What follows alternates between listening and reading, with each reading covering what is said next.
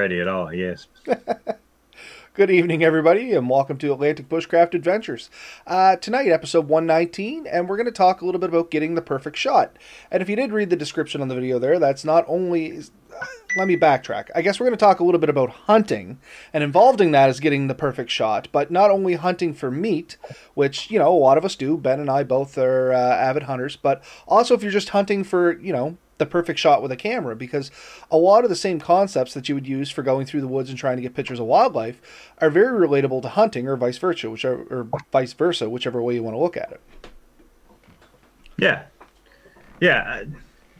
In the end, what you're looking for is that the perfect shot, you know, whether it be a, uh, a camera or a gun. You're trying to find an animal, get a good location, and, and manage to squeeze off that, that shot. Now, with, with the camera, you can do it almost anywhere, where with hunting, you are restricted a bit more to uh, a certain distance from people, buildings, so on and so forth. So it's a little bit more tricky, but the reality is to get a great picture takes a, a fair amount of skill too. But the end result is finding the animal you want and actually getting a good angle for it. So, uh, you know, it's quite involved. And there's a few other things uh, I wanted to throw in, and we'll, we'll get to that too. It's like uh, the, uh, what do you call them? The trail cams. Yeah. No, actually, almost, oh, sorry, go ahead. I was going to say, they almost fall into the same category as setting up a good snare. Yeah, for sure. I just actually recently, last year, got into using trail cams, like, fairly big. I, I, I don't know what big is. For me, I bought uh, three cameras, so that was big for me, from a guy that literally never used them before in his life. You know what I mean? Yeah. So. Yeah, I don't own one. I've always been fascinated by them. I think they're, they're a great thing. I... I I do like them. I just uh, haven't really taken the opportunity. So, and to be fair, the ones I have, they're not high end. Like, they're not the super sophisticated ones with cell phone cards built in them. They're the ones I caught on sale when they sell them, you know, in like packages of two and three or super discount sales and stuff like that. And yeah. they, they had mixed reviews. But for what I use them for, man, I think they've been working great, honestly. And I mean, it doesn't take... Um, and I guess just a quick note on, on trail cams is my experience so far, and once again, self-admittedly, very limited, uh, it doesn't take a super high-end trail cam to be able to get what you need uh, if you are, you know, hunting for meat, which is what I was doing. I was, you know, trying to get a deer. And, I mean, it got... tons of stuff. Uh, I was worried, you know, some people said they're they're just not quite sensitive, they miss shots.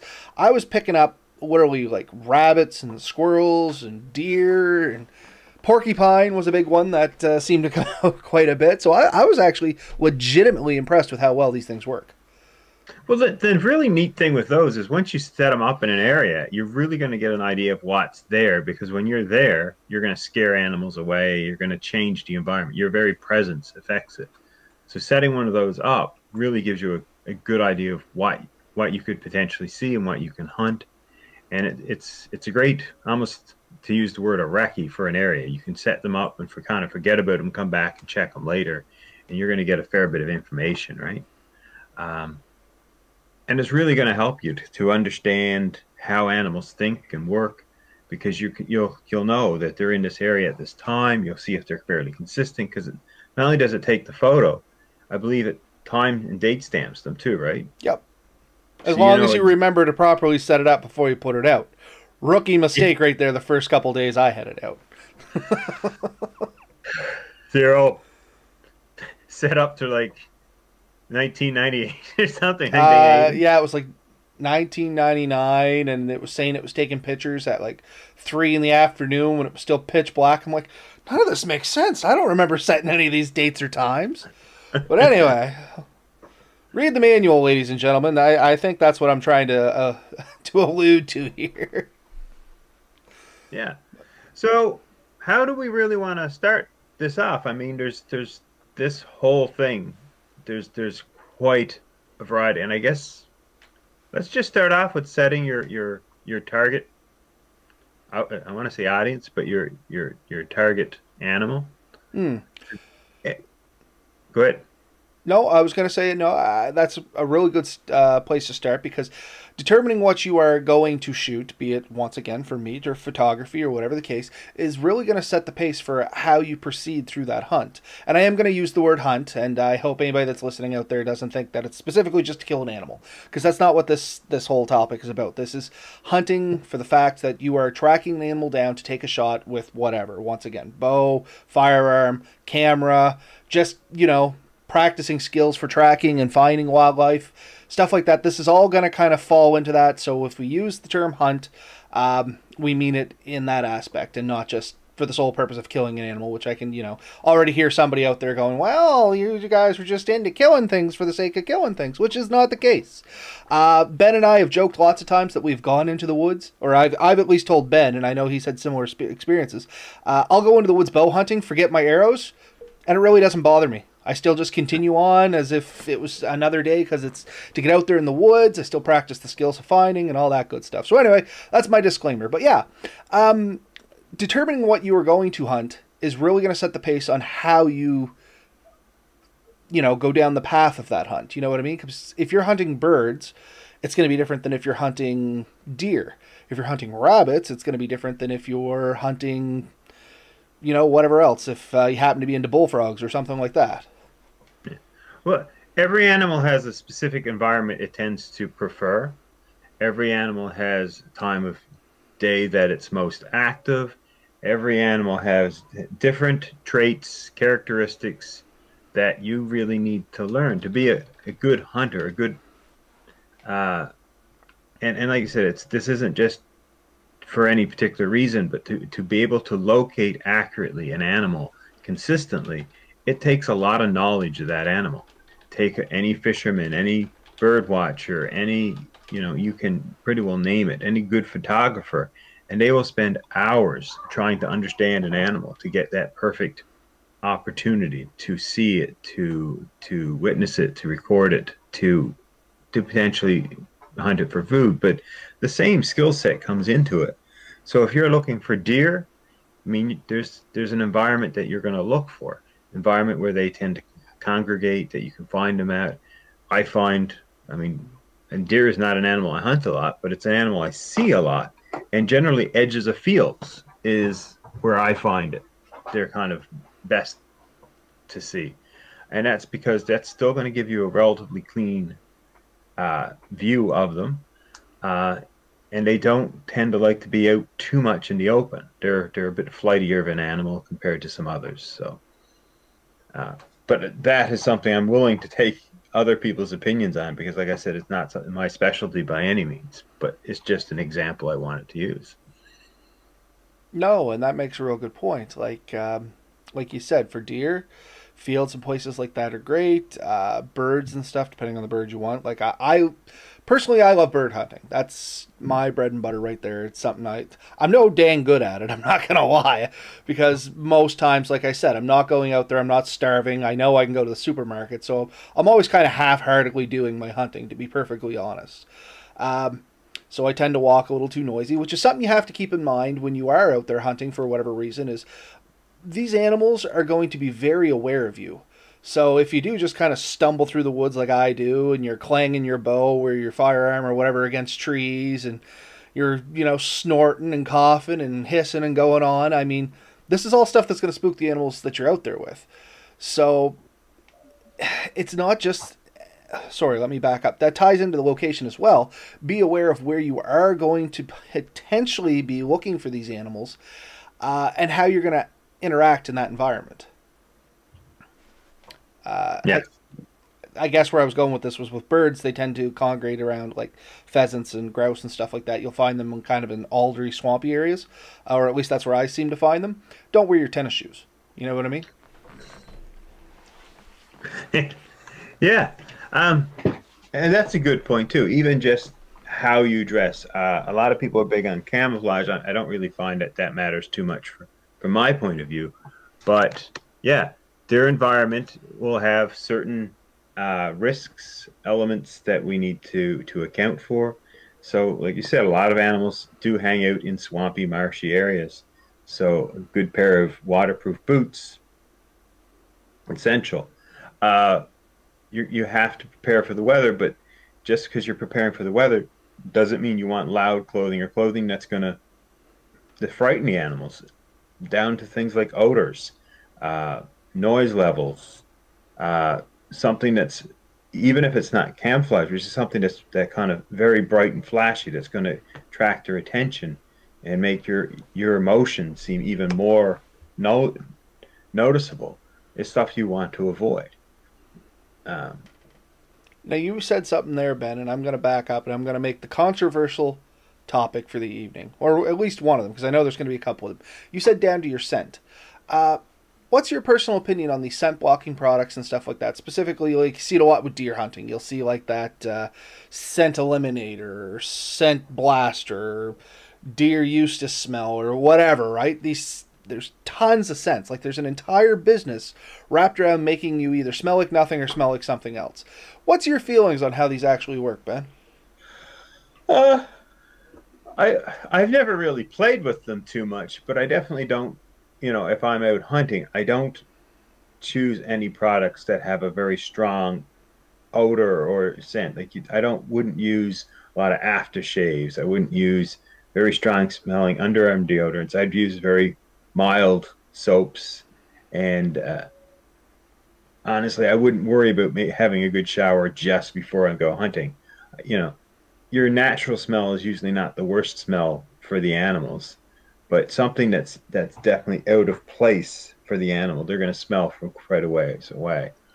So, sort of to carry it to the point of, of silliness, I think if you're going to completely cover yourself in Axe body spray, which you can smell that from a mile away. I mean, think about it. If, if you walk into a room and you notice someone smell, then for an animal, that's like you're yelling at them, right? Like, they compared, say, a dog's scent, where we can walk into a house and smell supper's cooking.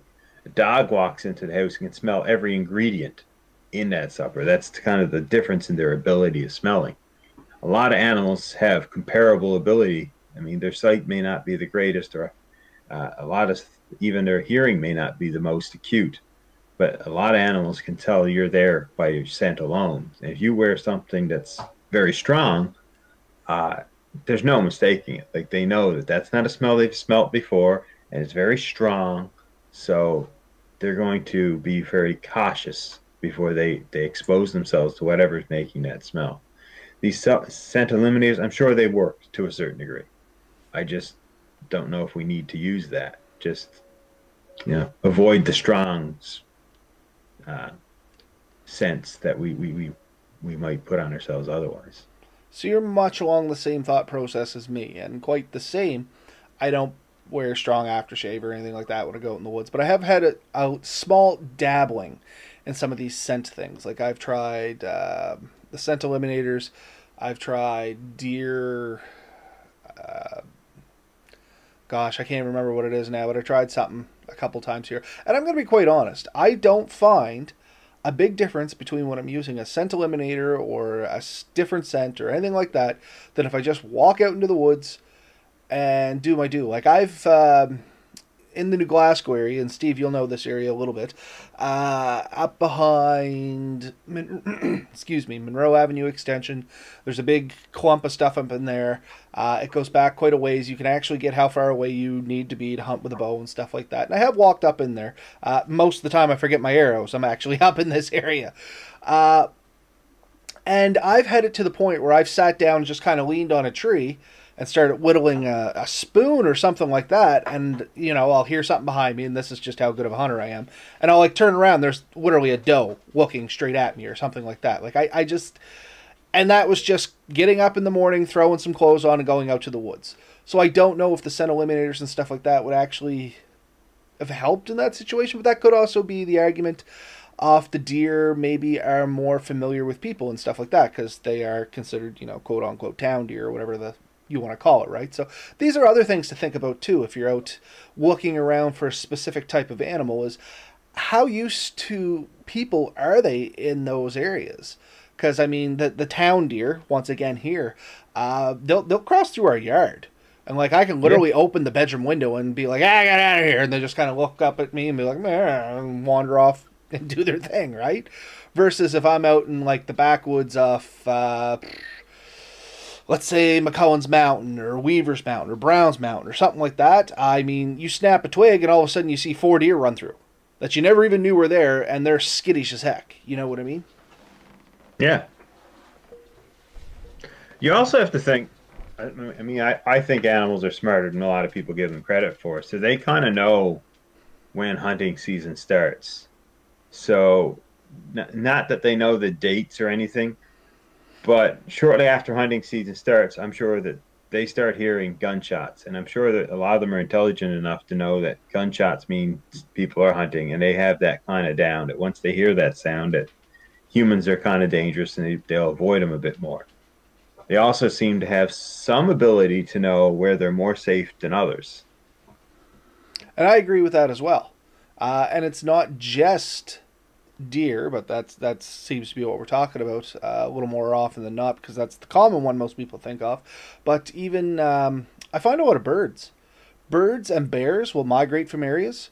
Uh, as and it probably has to do with, you know, people are coming into hunting and they all just flush out of that area. But a lot of times, if it's just you hunting an area, you can go through, and if you spook a few out of there, they'll circle around and come back. Like birds, most uh, game birds have the circling tendency. They'll fly away from you in a direction, and they'll circle way around and try and come back to their area.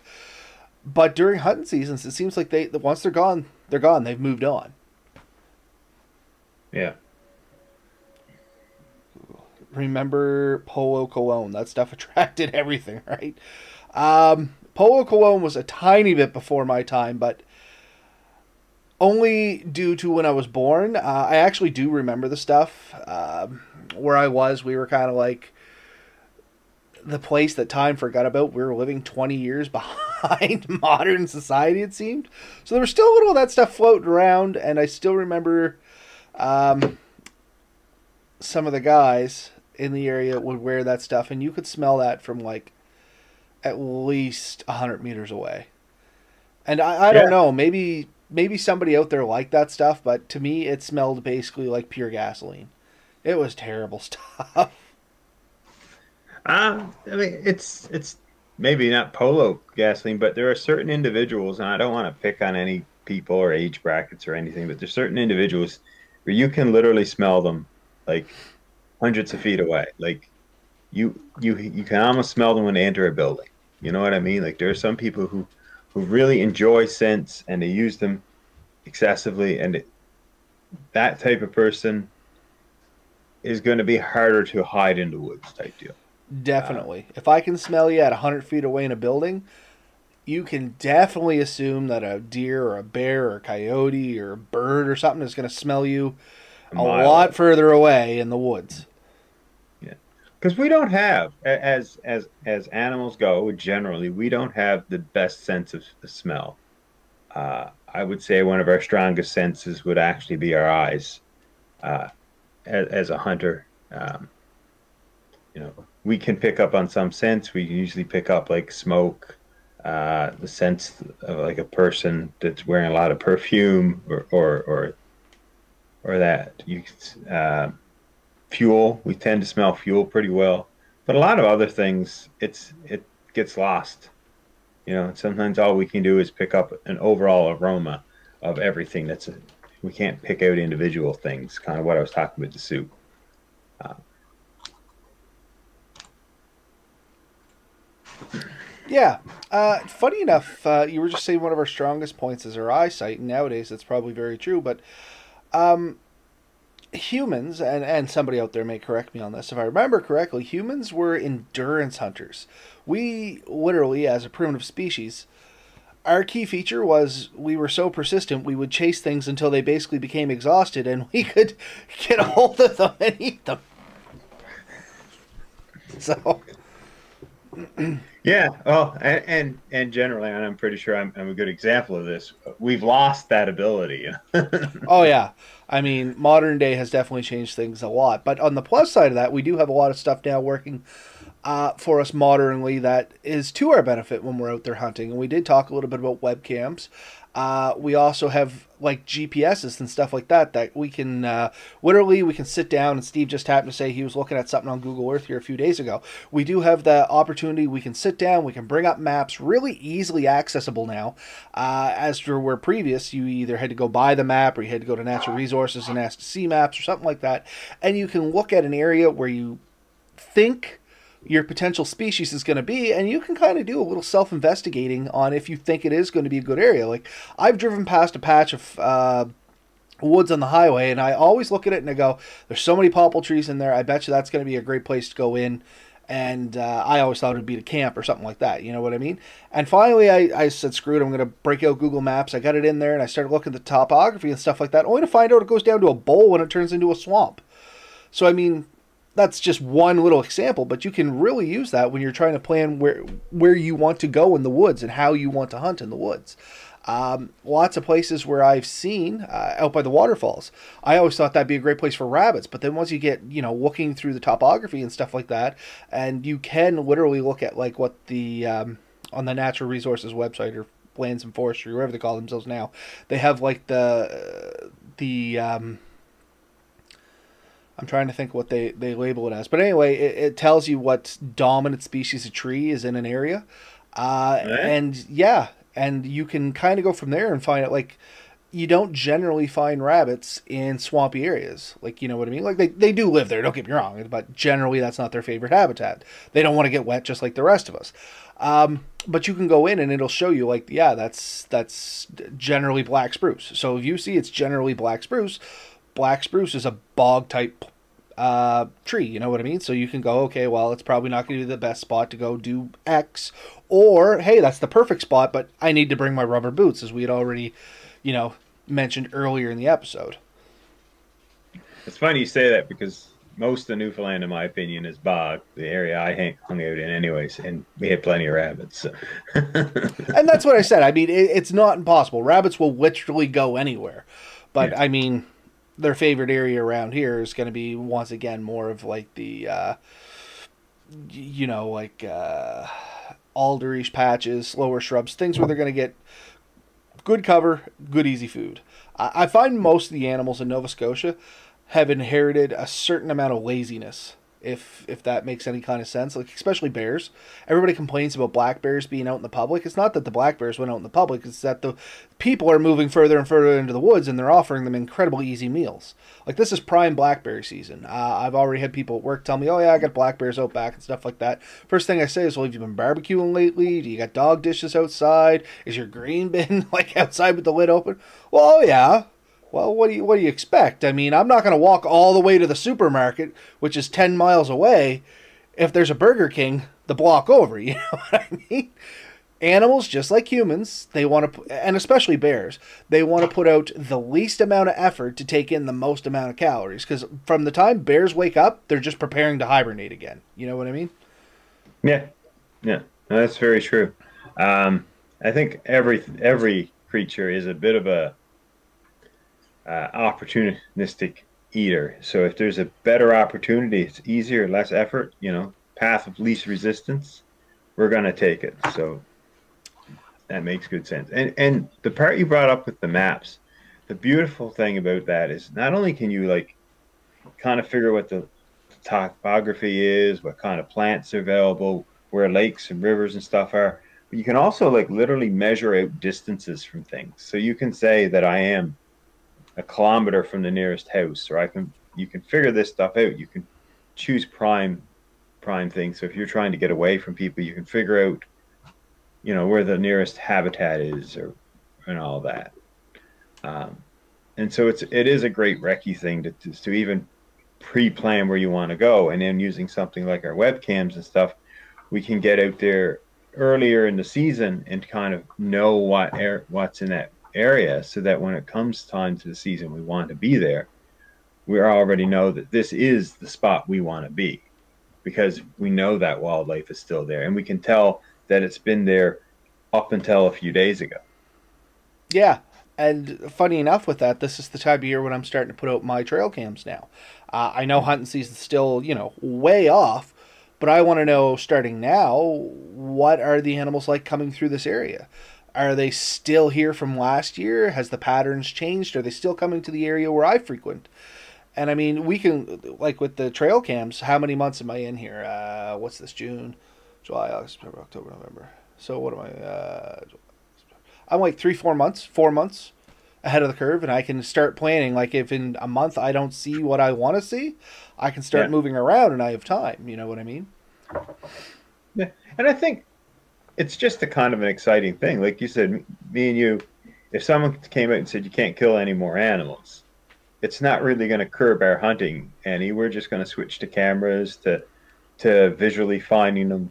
You know, the kill is very much secondary, tertiary to us, as, as to the rest of the skills and the enjoyment of it. Just being able to find these animals routinely and, and enjoy the, the view. I mean, the hunt, there, you know, there's the, from a, from a, a meat gathering, yeah, that's an aspect of it, but it's not the prime aspect for us.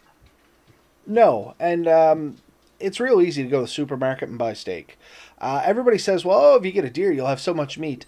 Anybody that says that, though it may be true, I don't think you, unless you have gotten a deer before or any animal, I don't think you're one hundred percent aware of the amount of effort that actually goes in to the start of hunting, to, you know, uh, tracking that animal, dispatching that animal, cleaning that animal, processing that animal, to putting that animal in your freezer. Like, there is a huge workload in there. And it's a very enjoyable workload, don't get me wrong. But if you're thinking that it's easy going into it, you may want to accompany somebody when they do theirs, at least one run through. Because the first time I went deer hunting, I said, oh, this is going to be great. I'm going to get a deer. It's going to be cool. I'm going to get in the freezer and things are going to be great.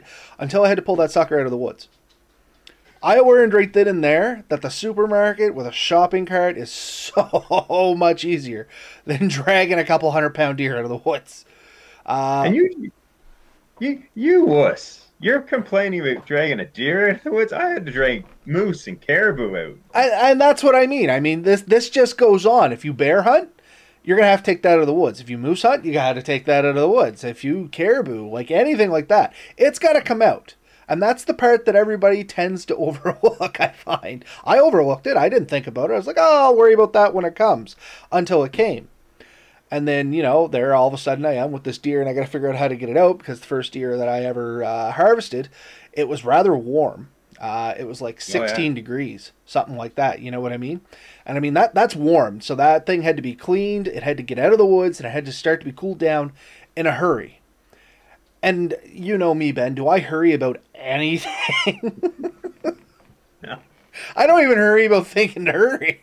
So, but anyway, you know, it was a ton of work. It's very rewarding work. I just go into it with uh, a different appreciation for it now. And same as if you're going to start, uh, if you want to get into photography, like ask any serious bird watcher, which is, you know, it's very similar to hunting. That's exactly what we're talking about. To get some of those uh, unique birds and stuff like that, they're going pretty far into habitats to find these things. And they'll set up blinds to try and locate these things. And they'll track nests. And they'll get online and talk to forums about where these things have been seen. And all that good stuff. And I mean, that all relates over to hunting as well. Like, anybody that's a serious hunter, I can guarantee you they're a part of like four or five different Facebook pages or groups or something like that, where they're talking to other hunters about what they should be doing, what they shouldn't be doing, where they should be going, where they shouldn't be going. And um, it, it all goes across. My wife is fighting with my dog literally beside me, if you're wondering why I'm laughing. and, and, and here's a strange fact, and I don't know how true it, it is across the board, but I have seen people going in to take photography of, of wildlife that a hunter would laugh at the amount of weight they're pulling, because they're pulling more weight than the hunter is going with the gun. So some of the scopes and stuff I have seen, I watched a guy go into the uh, the Eagle Watch here in Nova Scotia, and the scope he had on, when he hooked the tripod onto his camera, it didn't touch the camera. It just went in the middle of the scope, and the camera just floated on the back. I mean, this thing was probably about nine, ten inches on diameter, like the end of the lens. And then the thing was over a meter long. Like, I, I'm not even kidding. Like, this isn't even a joke. Uh, and then he had like a big Rebel, can, Canon Rebel hang, camera hanging off the back, and it was insubstantial compared to the rest of that. when uh, I lived in Halifax, when I was going to college and stuff, uh, there was somebody there that was into amateur photography. And I say that with quotation marks because their amateur photography was probably well beyond anything I could even dream of in professional photography. Much like you said, they had these lenses and stuff that were worth more than my soul was. I can guarantee you that. And they, they did take professional photos and they sold to companies and stuff like that. And, uh, I mean, it, uh, the other fellow that you always hear us rousing about on here, uh, Jeremy, he does some photography, and I'm sure he can attest to this if he ever listens to this. Hopefully he'll throw a comment in there. But just to get that one photo that you might potentially be able to sell, if, you know, a, a cool deer photo or a beaver photo or something like that, you probably have taken a hundred other photos that you just put as much effort into that is going to go nowhere. And you might have tromped through, you know, tens to tens, twenties, thirty kilometers worth of trekking through the woods carrying all this weight. Um, and it may never go anywhere. So you definitely have to have a little bit of passion with it as well. You know what I mean? And I think anybody that we're talking to tonight, it hopefully has a little bit of passion about this, because if they're listening to us, they should know right away, we're never going to make you money. We're, we suck at making ourselves money. And by that you mean we've never actually made money. I, we have never made money. Nope. Not with this, anyway. Our day jobs, and I think even my work hesitates to pay me sometimes. Yes, too. Darn it. Yeah. Uh, uh, you know, we've gotten a ton of enjoyment out of it. Uh, I'm I'm extremely happy I got a book out of this. Yeah, actually, have you started reading yours yet? Yeah, I I almost think we can do a show off it eventually, but I'm about halfway through. I still got mine here beside me, so I'm. Um, Where am I at? Handles a small diameter birch. Page one oh nine, or one ninety-four. There's the dyslexia. You're a bit ahead of me. Well, I've also had it a little longer than you. Once again, not a fast guy, right? But yeah. Uh, yeah, we yeah, kind of derailed ourselves that, there. That, Sorry about that, folks. The photography thing, that is a huge skill, and there's so much to learn, and it's something I have an interest in. But I'm still using my phone's camera, man. Like, I have bought okay cameras over the years, but I haven't bought professional quality by any means. And every time I see, like, a professional quality photo photographer, and I'm talking with them, and they start talking about f-stop and this, that, and the other thing, and I'm, I'm trying to keep up, but it's a struggle. Like, and if you got everything set up wrong, you can have the opportunity for the best picture in the world. When you get home, you'll have a photo that's either too washed out or too dark, mm-hmm. and it's going to be completely unusable. Uh, so you have to have this stuff set up right so that when you have the picture, you have the optimal amount of light, and then you can do, make your adjustments and make make it really pretty. And I mean, that's where some people excel.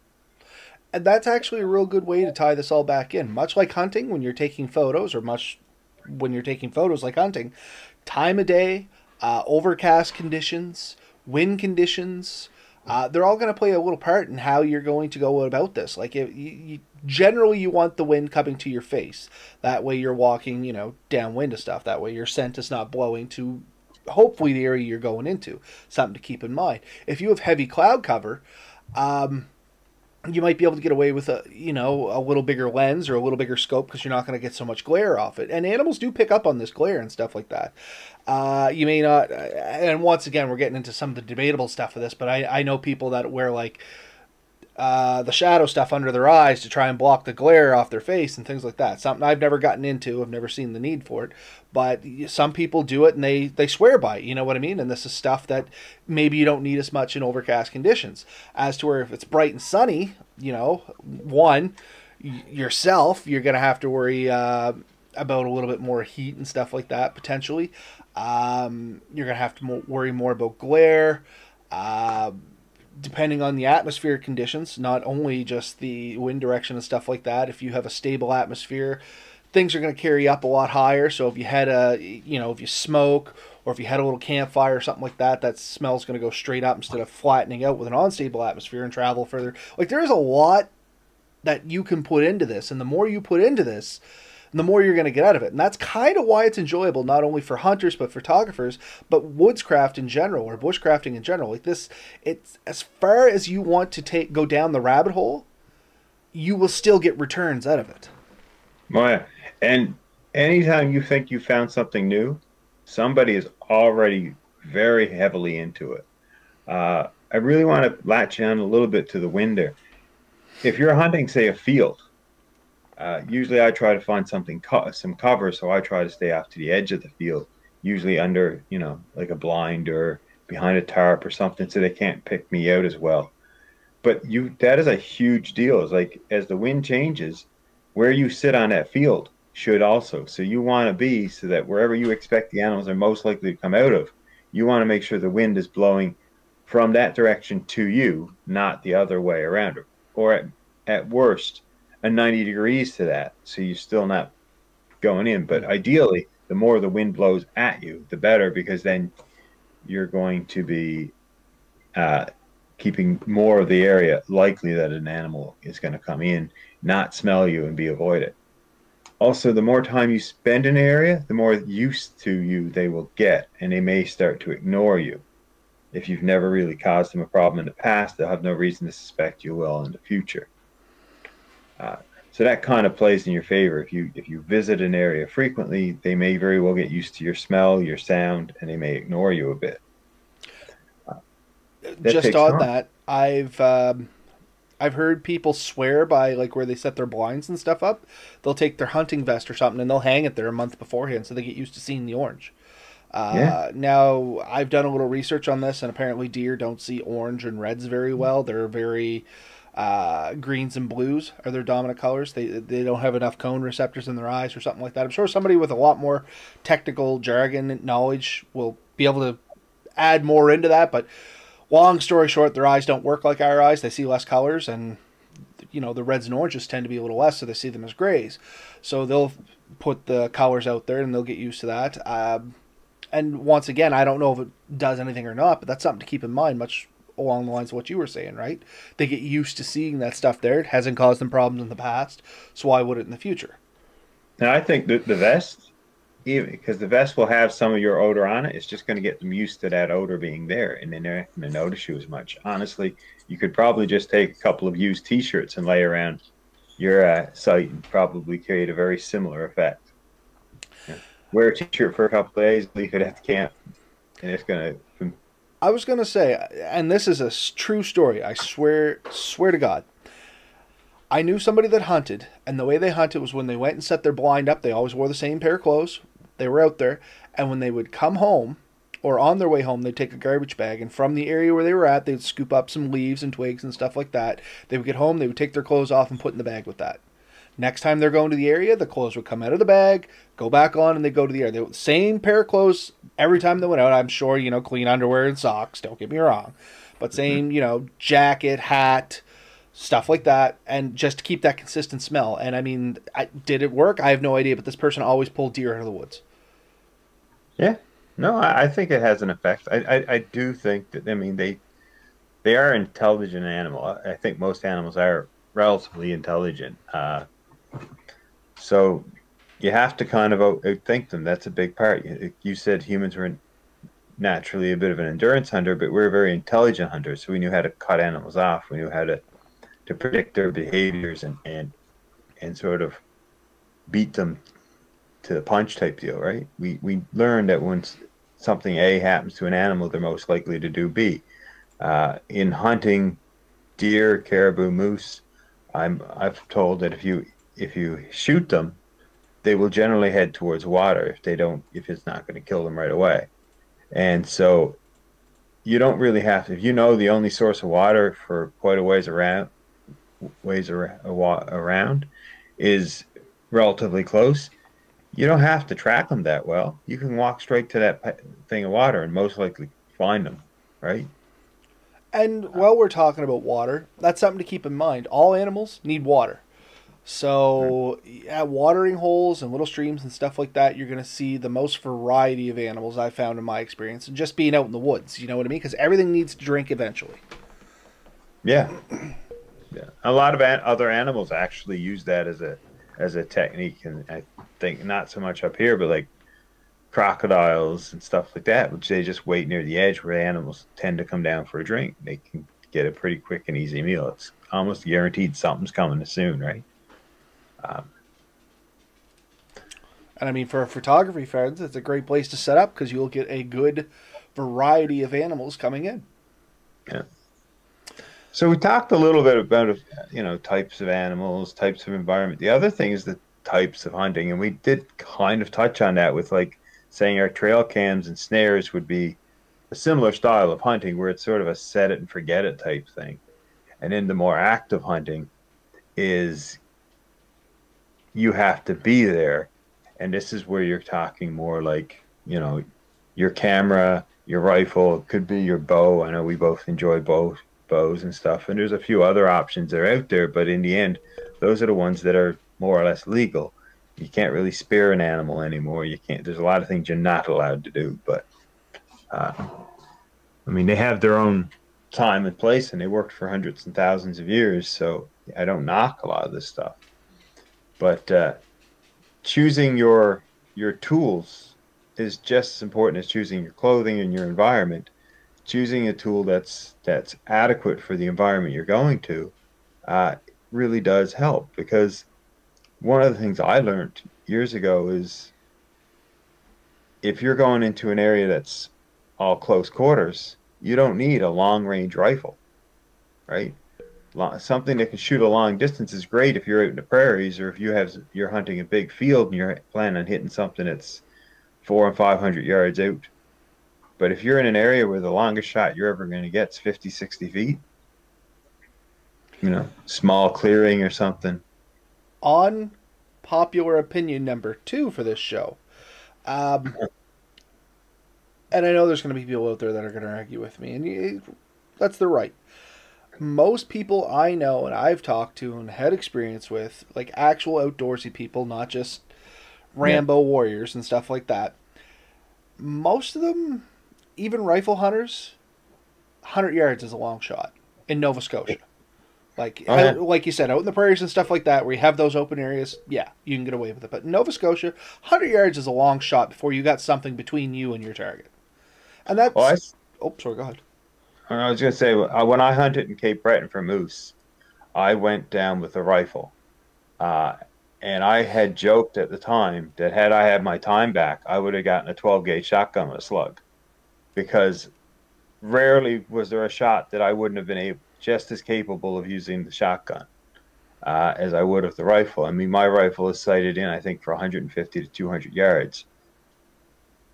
I never had a single, well, there was a couple of times I could have shot either that or way, way higher, like from one side of a valley to the next. But that's that has its own series of problems. Like, you shoot that far, by the time you get to the animal, you know, he could be a mile away if you didn't get a good shot. And the further away you're shooting, the more likely it is to not be a kill shot. So uh, it's a lot taken into consideration. And going in with something like a rifle, for example, it's generally sighted in for a certain distance, and mm-hmm. you have to accommodate for that.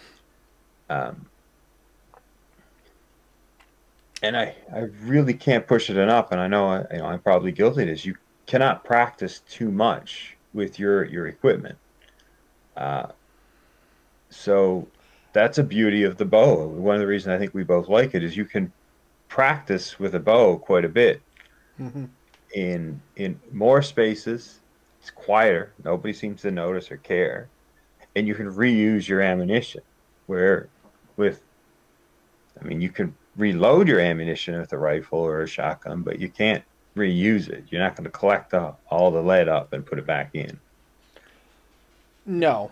And and that's actually one of the prime, well, it's definitely a leading factor into why I go with a bow. I like a bow, and this is, I can hear people say I'm a psycho right now. I like a bow because it's more personal, if that makes any kind of sense. It, it gives you that experience of getting up close and really experiencing something, because if you do decide to harvest an animal and whatever, I'm a big believer and you should know exactly how that animal is going to end up on your plate. You know what I mean? Like, the, the, nothing but respect for what you're taking there. And I find that's a lot easier to do with a bow, because you really have to be sure if you want to take that shot, and you really have to think about what you want to do, because once again, you're getting into that closer thing.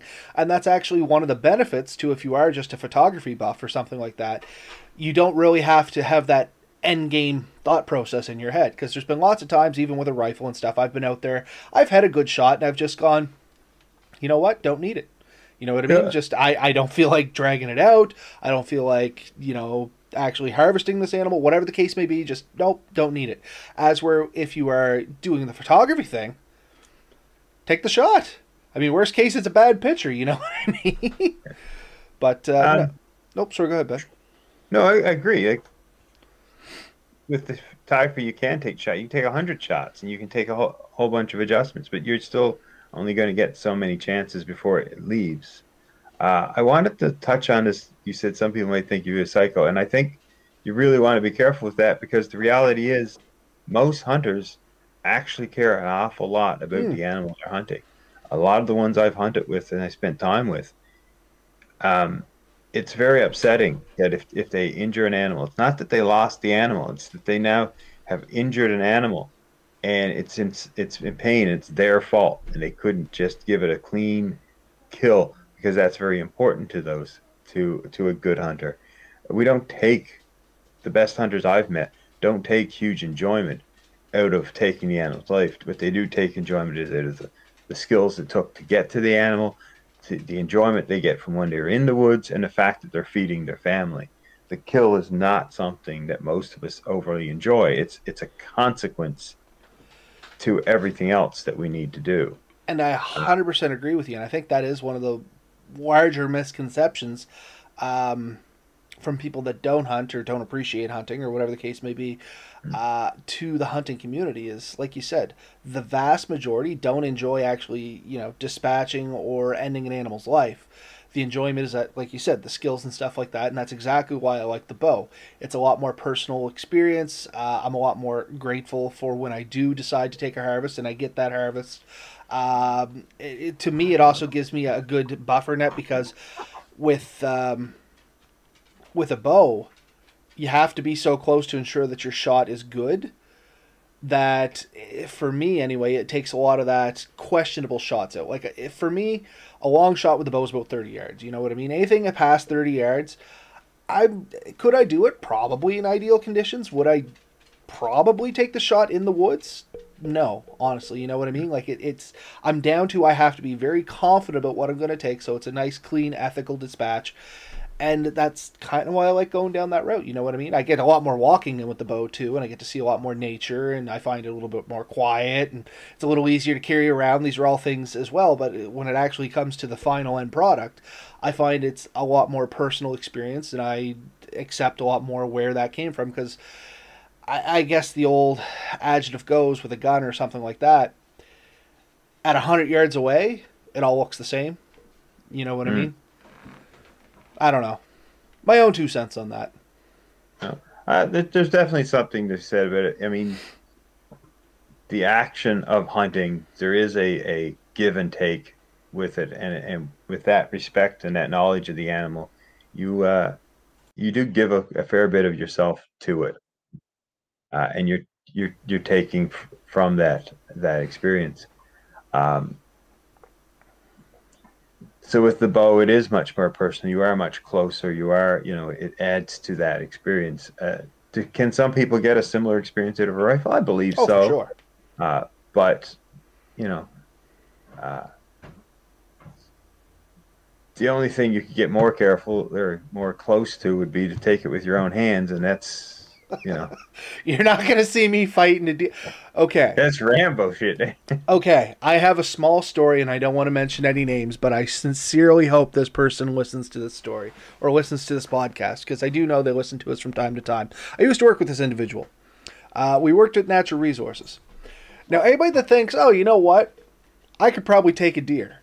Here's a story for you that will say there's a real good chance you can't. So... This fella, doesn't matter where it was. Anyway, uh, long story short, there was a deer. It was only uh, a little older than a fawn. Like, it wasn't very old. We got it in a trap, and it had to be go got picked up.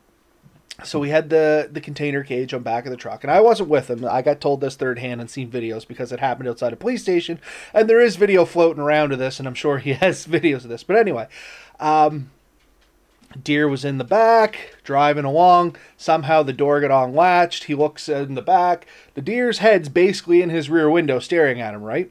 And once again, we're talking small deer. It's just a little older than a fawn, probably just got away from its mother, or the mother had been in the area. But in any case, he's like, all right, well, I'll stop and put this thing back in the cage. How hard can this be? Long story short, he stopped the truck and it hopped off back, and he got the idea that, like, it was just right in front of him, so he went and made this grab for it. And this happened outside an R C M P station. Like I said, I swear this actually happened. There is video of this individual trying to wrestle this deer in front of an R C M P station and literally had the severe beating of his life. He had bruises and little heart shapes all over his body from the little hooves, just mangling. Like, he didn't get severely hurt. Don't get me wrong. I'm not saying that he, you know, got severely hurt, but he had a beating. It was like he took, fell downstairs. All from this tiny little deer. Because when you're looking at the video, this man is probably twice the size of this deer, and it is just putting the thumping of his life to him. Long story short, he never got the deer back in the cage. Or at least I don't think he did. I, I died laughing, and I couldn't watch the rest of the video.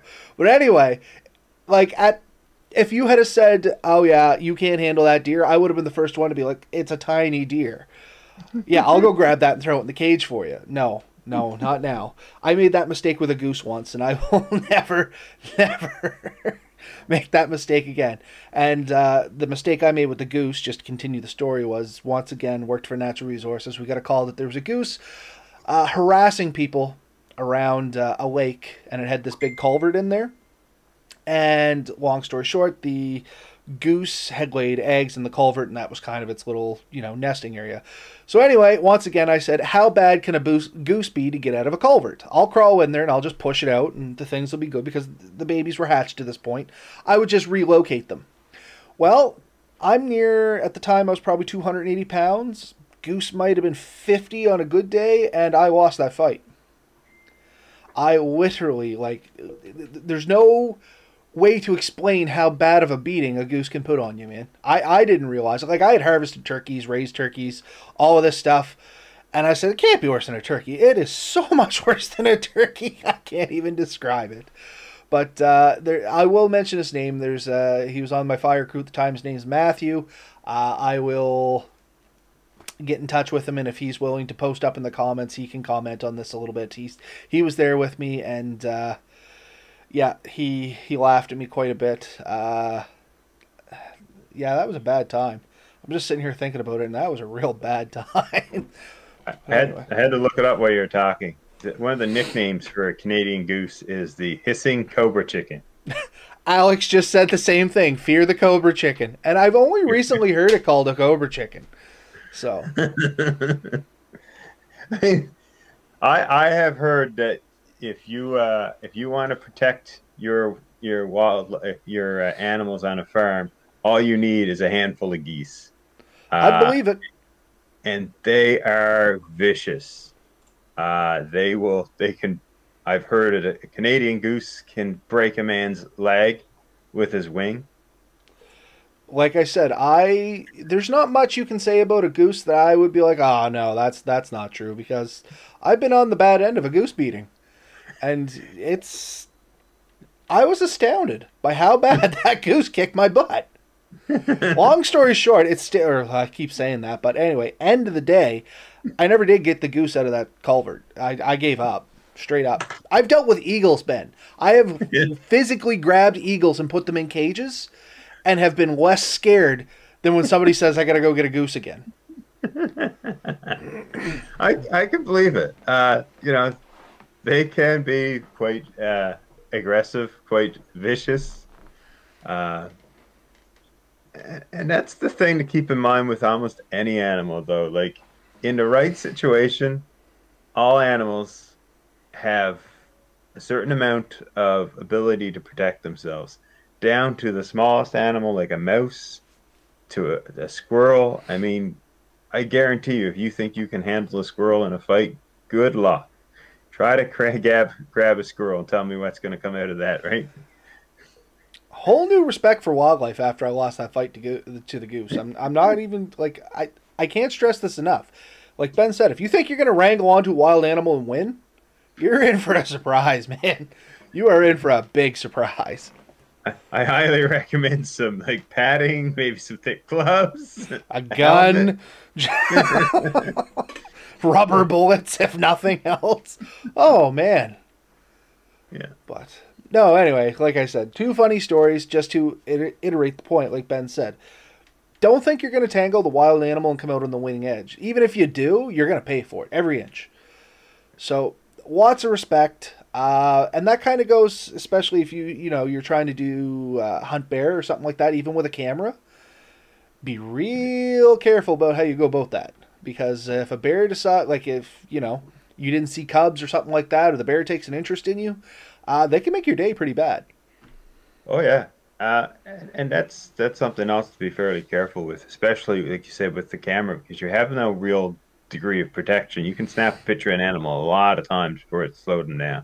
Like, I mean, it's pretty you know, like infinite. Camera could still be going off while you're getting beat up. But at least you'll have the rec recording of you getting beat up, which is probably going to go viral on YouTube just the day after. So there is that, right? Uh, yeah. You, You get a good video of a, of uh, you know, the Canadian goose kicking the shit out of you, then you can probably post that on, and it'll get more views than all of our image, our shows combined. Oh, I guarantee you. If I, I don't want to slip up and say his name. If I get that video, I'll talk to him, and if he still has the video of that deer, if I can get his face blurred, it's going up. Because it was far enough away, you probably would be able to tell who it was. Because I don't really want to embarrass him. Because much like myself, I don't mind embarrassing myself. But he had one of those epiphany moments where it's, oh, it's small enough, I can handle that. And about halfway through it, you can literally see that whole opinion go, nope. Nope, done, done. But anyway, uh, yeah. So we talked a little bit about. Um, Well, we actually talked about a lot of stuff, and we kind of ended up on uh, the right tools for the job. And we did say a little bit about bows, and a little bit about rifles, a little bit about um, cameras. We talked about snaring at one point there. And, I mean, these are all things that you can... Uh, they're all tools in your tickle trunk, you know what I mean? So whatever reason you do have to get out there, uh, just be competent with what you're going out there with. Uh, earlier in the show, Ben said, practice, practice, practice. If you're going to go out with a bow... make sure you practice a little bit before you go out. If you're going out hunting with a rifle, make sure you go to the range and take a few shots before you ever set foot in the woods. If you're going to go out with a camera, make sure you know how to use your camera so you get the shots you want. Yeah. And even if you're not a professional photographer, you know, high-end stuff, cameras nowadays on phones have gotten astronomical. So if you're just looking to get a few photos for yourself and some memories, there's nothing wrong with taking your phone and going in and shooting some pictures. I, uh, I actually have... I should look at it. I haven't tried watching it yet. We were at the cabin the other weekend, and uh, there's baby ducks everywhere. Like I think mm. we counted eleven different baby ducks uh, between two families that are just hanging out in front of our cabin all the time. And uh, you know, in the evening, how you get like a lot of flies flying around the the, the shoreline. Yeah, these little baby ducks came along, and they're they're catching the flies. And it's some of the funniest stuff you've ever seen. Like, once your chickens go outside, Ben, they'll start doing that too, eh? Oh, I, I'm counting on it. Try and take the bug level down. So Alex mentioned slingshots for small game. Uh, what about you, Ben? You have any experience hunting with a slingshot? Uh, I've definitely got experience with a slingshot. Uh, And in the woods, I've never tried to hit an animal with a slingshot uh, for a few reasons.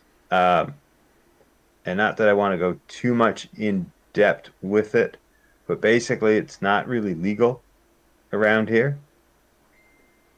And as such, I don't want to push that. Um, I like animals. I, I, don't, I definitely don't want to injure one. If I was in an emergency situation, it's life and death.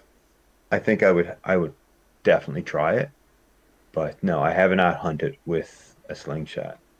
That being said, uh, we I have the. I'm trying to see if I can see it from here. It's, That's it's what I was just glancing for too. I thought mine was up there. I had that little uh, pocket. Was it pocket shot or whatever it was? Mm. And, and that's awesome fun. I take that with me a lot of times when I'm in the woods, and it's really fun because it's it's something you can take when you're you're out with, with your buddies, and not all of them have had one or used one or played one, and you can pull it out and just, you know, target practice. It's quick, simple, doesn't take a lot of room, doesn't weigh a lot, uh, so it's it's great, a bit of fun, and I highly recommend it as a as a sport. And with that particular one, you can actually fire arrows. Uh, Excuse me, uh, I can't remember if it was Chris, uh, one of the Chris's. Where is it at? Uh, they mentioned bow fishing, and that's something I've always wanted to try. Yeah, yeah. And I'm sure I definitely could have done it the other day. Not legally, I don't know at all about that, but I was doing the Shubie River a little while ago, and man, the fish in that is unreal. No, for sure. Uh, bow fishing, I believe, is legal in New Brunswick. I know it's not here in Nova Scotia, but um, it's always something I've wanted to try. I think it'd be great fun, and they mentioned that it's uh, it's probably better for conservation, because you have to be a lot more sure about what you're shooting at, and you're probably going to be less apt to take more fish and things like that, which is real good points. Uh, when it came back to slingshots, to answer your question there, Alex, when I was younger, probably fourteen, fifteen, sixteen, I've taken a few squirrels, uh, and I've taken a few grouse. Yeah, grouse. Um, and since then, much like Ben, I have gotten away from it. I still practice. It's a lot of fun to shoot one. Uh, they shoot very much like a bow.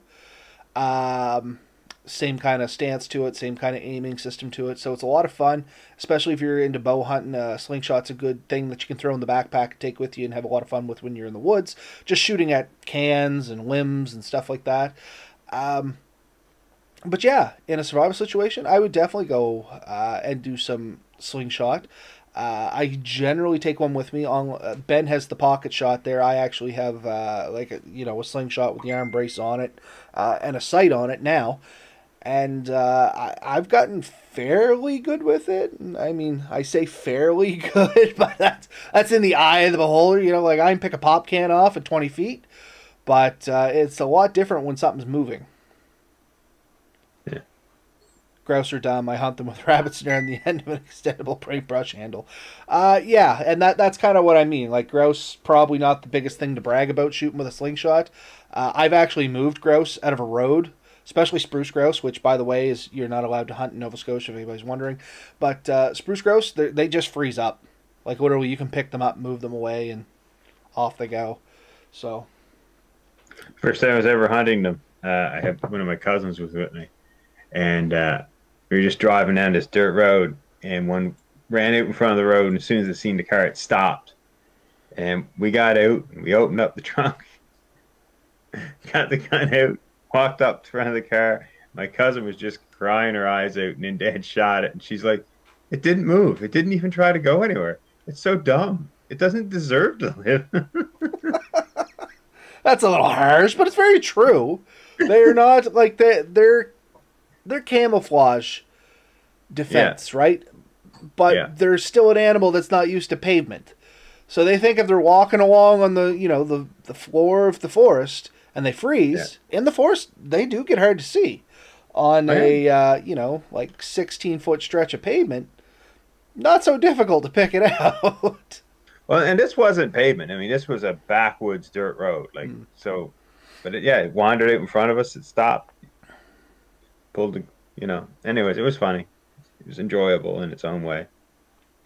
And once again, don't don't get us wrong, ladies and gents. We're not saying that it's fun to kill things. It's just the situation no. itself was funny. I mean, things yeah. have changed quite a bit from when Ben and I were kids, uh, especially from when Ben was a kid. Because you know... Wow. uh, but no, seriously, things have changed a lot in the last, you know, even the last ten, fifteen years, things have changed drastically when it comes to hunting. Um... So I think it's gotten a lot better in a lot of aspects. Uh, there's a lot more people going out to do, like, the camera hunting, if you will. Uh, they're getting out there. They're getting in the woods, which is, you know, one of the big things we love to see is new people getting out there and enjoying the woods. Um, and I think a lot of the practices have improved with hunting. Uh, we have a lot more... And once again, this will be arguable. Some people won't like it, but generally for the animal habitats, we've come up with a, a few better conservation laws. Uh, we restrict things a little better. We're now watching more endangered species. Uh, I, I think it's come a long way, and in a lot of ways, uh, a better way. There's some things, you know, that there will be disagreements on, but that's just the way things go.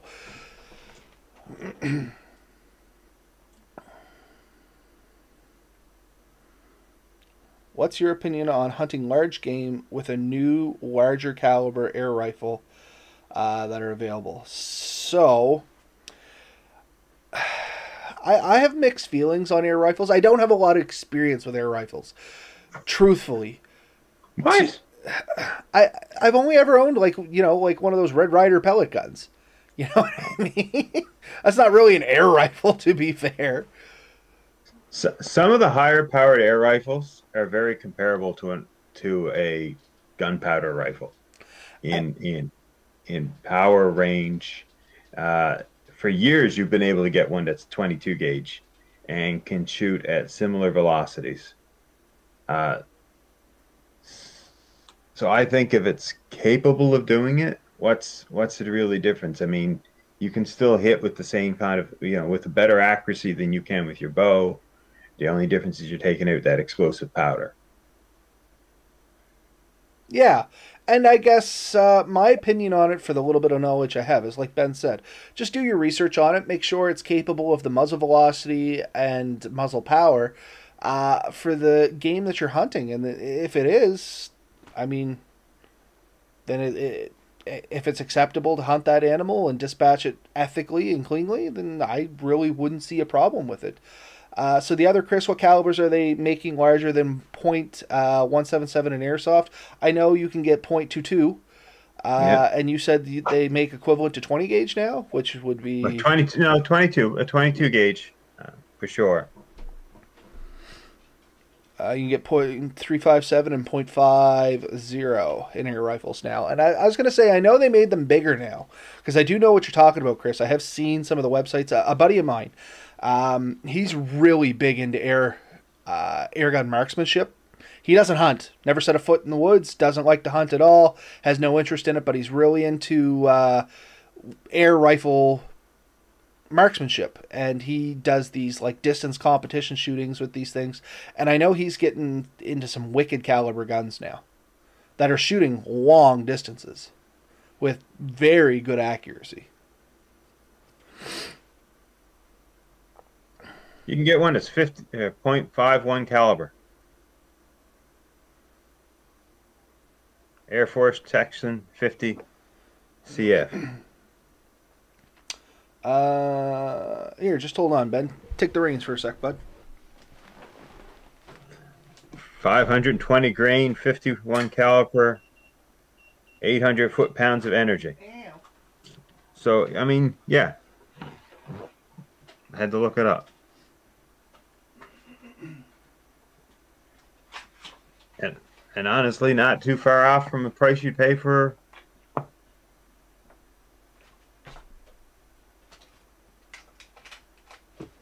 yeah no I uh, I see no problem. In fact, many years ago when I was uh, growing up, I made uh, sort of friends with the guy. He was a the husband of, the, of a doctor in my hometown, and he, he loved fishing, so I'd often see him when I was out fishing. I had a chat with him quite a bit, and he he I think was originally from Egypt, and he used to talk about growing up they had large high-powered uh, air rifles, and they used to take the vultures off the top of their uh, uh their churches and stuff down there. Just, you know, they could pick them right off the roof.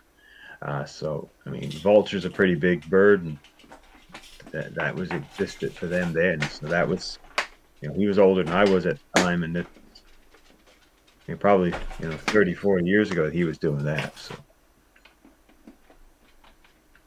Robert, okay, he just ran away.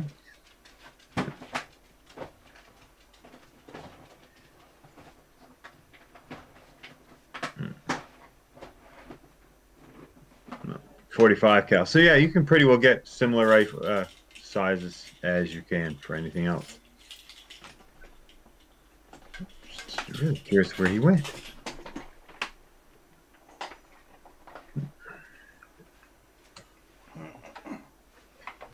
What happened, buddy? All right, I'm back. What happened? No, ran away? No, I, I thought when we were talking calibers, uh, hmm. not everybody really knows sizes of calibers and stuff like that. They do know, you know, the bigger the calibers, generally the bigger the bullet. Uh, hmm. So let's talk calibers a little bit. And this is just, we're coming up at the end of our one hour, so anybody that's zoned out is probably zoned out. So we'll start off with, uh, I'm trying to look for something for reference. This is the big thing here. So anyway, this is just one of those, you know, it's a pen. So this is yeah. twenty-two caliber versus a pen. Pretty you know tiny. I mean? Pretty tiny. And this is a training round for anybody that's wondering. This is uh, this is a non-firing round. It has no gunpowder in it. Um, then you can get up into twenty-three cal, which this is actually for a starting pistol. But I mean, that's twenty-three cal, which is once again just a tiny bit up from that. Um, And then some of the common ones that you're going to hear us, or that we were talking about was, uh, so this is a forty cal in relation to like the, it's just the end that actually dictates what size caliber it is. So the actual piece of brass or lead on the end there. So it's getting to about the size of a pen. And I believe this is forty-five cal. So you're probably a little bigger than a pen. And I, I couldn't find my fifty cal round here. It, it's bigger again. Just to give yeah. you an idea. So it's you're getting into like the size of your pinky finger or something like that. So you're talking, when it comes to airsoft guns, uh, a fifty cal round is very good, substantial piece of uh, metal coming out of that out of that muzzle. You know what I mean? Like it, it's shooting pretty good. Well, fifty cal, even even for the military, was always considered a relatively big gun. I mean, the fifty cal gun was a is is a heavy powered gun, and Uh, I'm actually kind of surprised at the price I'm seeing here. Uh, some of these fifty cal guns start at twelve hundred and fifty uh, twelve hundred and fifty dollars. That's not a hell of a lot different than you would pay for any other rifle. And these are, you know, Chris Hillier, twenty-two short, long mag, subsonic. So this one here is literally just a training round. It's for, uh, I taught the firearms course for a while. We used twenty-two. So there's, if this would be a twenty-two long rifle dummy round. um, though, yeah, there are different, uh, what Chris is talking about there, twenty-two short, long mag, subsonic. The, the caliber of the bullet itself, the physical lead that's coming out is still the twenty-two cal. Um, Short, it, it would have a little, about a third or to a half the load of a long magnum, more powder in it. So moving faster or slower, basically, is all he's talking about there. So subsonic means it's shooting slower than the speed of sound. Uh, generally, they're not great rounds for hunting. Uh, they're more for, like, rodent dispatching and stuff like that. Real popular in the States. Um, shorts, I don't even think you can buy those anymore. I, I haven't seen them in ages. I do got a couple boxes of them here, but it's from when I was a kid. I don't even know if they would fire anymore. Um, so the typical one you're going to find around here when it comes to twenty-two cal is like twenty-two long rifle or twenty-two magnum. And twenty-two magnum's moving a lot faster. Yeah. yeah. yeah, and the other thing you, you want to keep in uh, is the grain. So as how heavy the round is. So that, that, that changes from... Uh, for the type of game you're hunting and stuff, you may want a heavier round or a lighter round, uh, depending on what you're doing. Uh, you could we could have a whole episode if you wanted on on just how how ammunition works, mm. uh, rounds, different styles of of tips and stuff like that, and why they they are the way they are. It's actually quite interesting if that's something you're into. I don't think it's really one hundred percent down our our train of where we normally want to be. No, but it's but something it we could cover in a different, like just an add-on episode. We may not do it as a podcast episode, but it's a video we could do if anybody is interested in that information. Yeah. Uh, the one thing that I always found a little interesting is the Winchester rounds, where they are head to toe. They generally have a flatter tip than, right? And that's because when you cock, you don't want the tip of one if they hit the other prime off the next one, right? But. Yeah, no, those uh, actually, thanks for bringing that up. The the uh, high powered uh, air rifles. Uh, you know, I've always been into air rifles. I have always had the one point seven sevens for practice, and they're awfully fun. Uh, but I, I didn't realize that there was a, such a new change in it. But like I was saying earlier, I've known that some of these types of guns have existed for years, and I knew some people had them, usually outside of this country. But uh, it's, it is a very neat, uh, neat topic in itself. Anyways, I think we've done our time. We have. We kind of, like I said, we derailed there at the end about our uh, our caliber sizes. That was just for those that were actually still here, wanted to know. Uh, something I will mention, though, for next week, Ben, because we are guaranteed, or at least right now, we're pretty guaranteed about what our episode is going to be next week, and we do have a guest speaker coming on. Um, so anybody that's still listening to us, thanks for staying on this long through our rambles and whatnot. But next week, we are going to be talking about um, fire safety in the woods. And we do have a guest speaker, as I said. Paul Schneider is going to be coming on, and he has over thirty years experience in the fire department. Uh, he's been involved in uh, a significant portion of wildland fires in Nova Scotia, as well as across Canada and even out of the country. Uh, but I'll kind of let him tell his own credentials when he comes on. And uh, But yeah, definitely look forward to it. Super knowledgeable man. Um, and if you are going to come on for one episode, uh, even if you're not super into the topic, I can guarantee you that by the end of it, you will be, because Paul has this magical way of making everything he teaches incredibly interesting. Uh, he, he does training for a living, uh, and he has gotten very good at it, is all I can say. Maybe I can learn something. He teaches in such a way that everybody learns something. He is awesome. Scary smart, like absolutely terrifyingly smart. And I don't say that because he's my fire chief. I say that because he is literally terrifyingly smart. It it would terrify some people to know, like, the amount of knowledge this man has. Just about everything. It, it's crazy.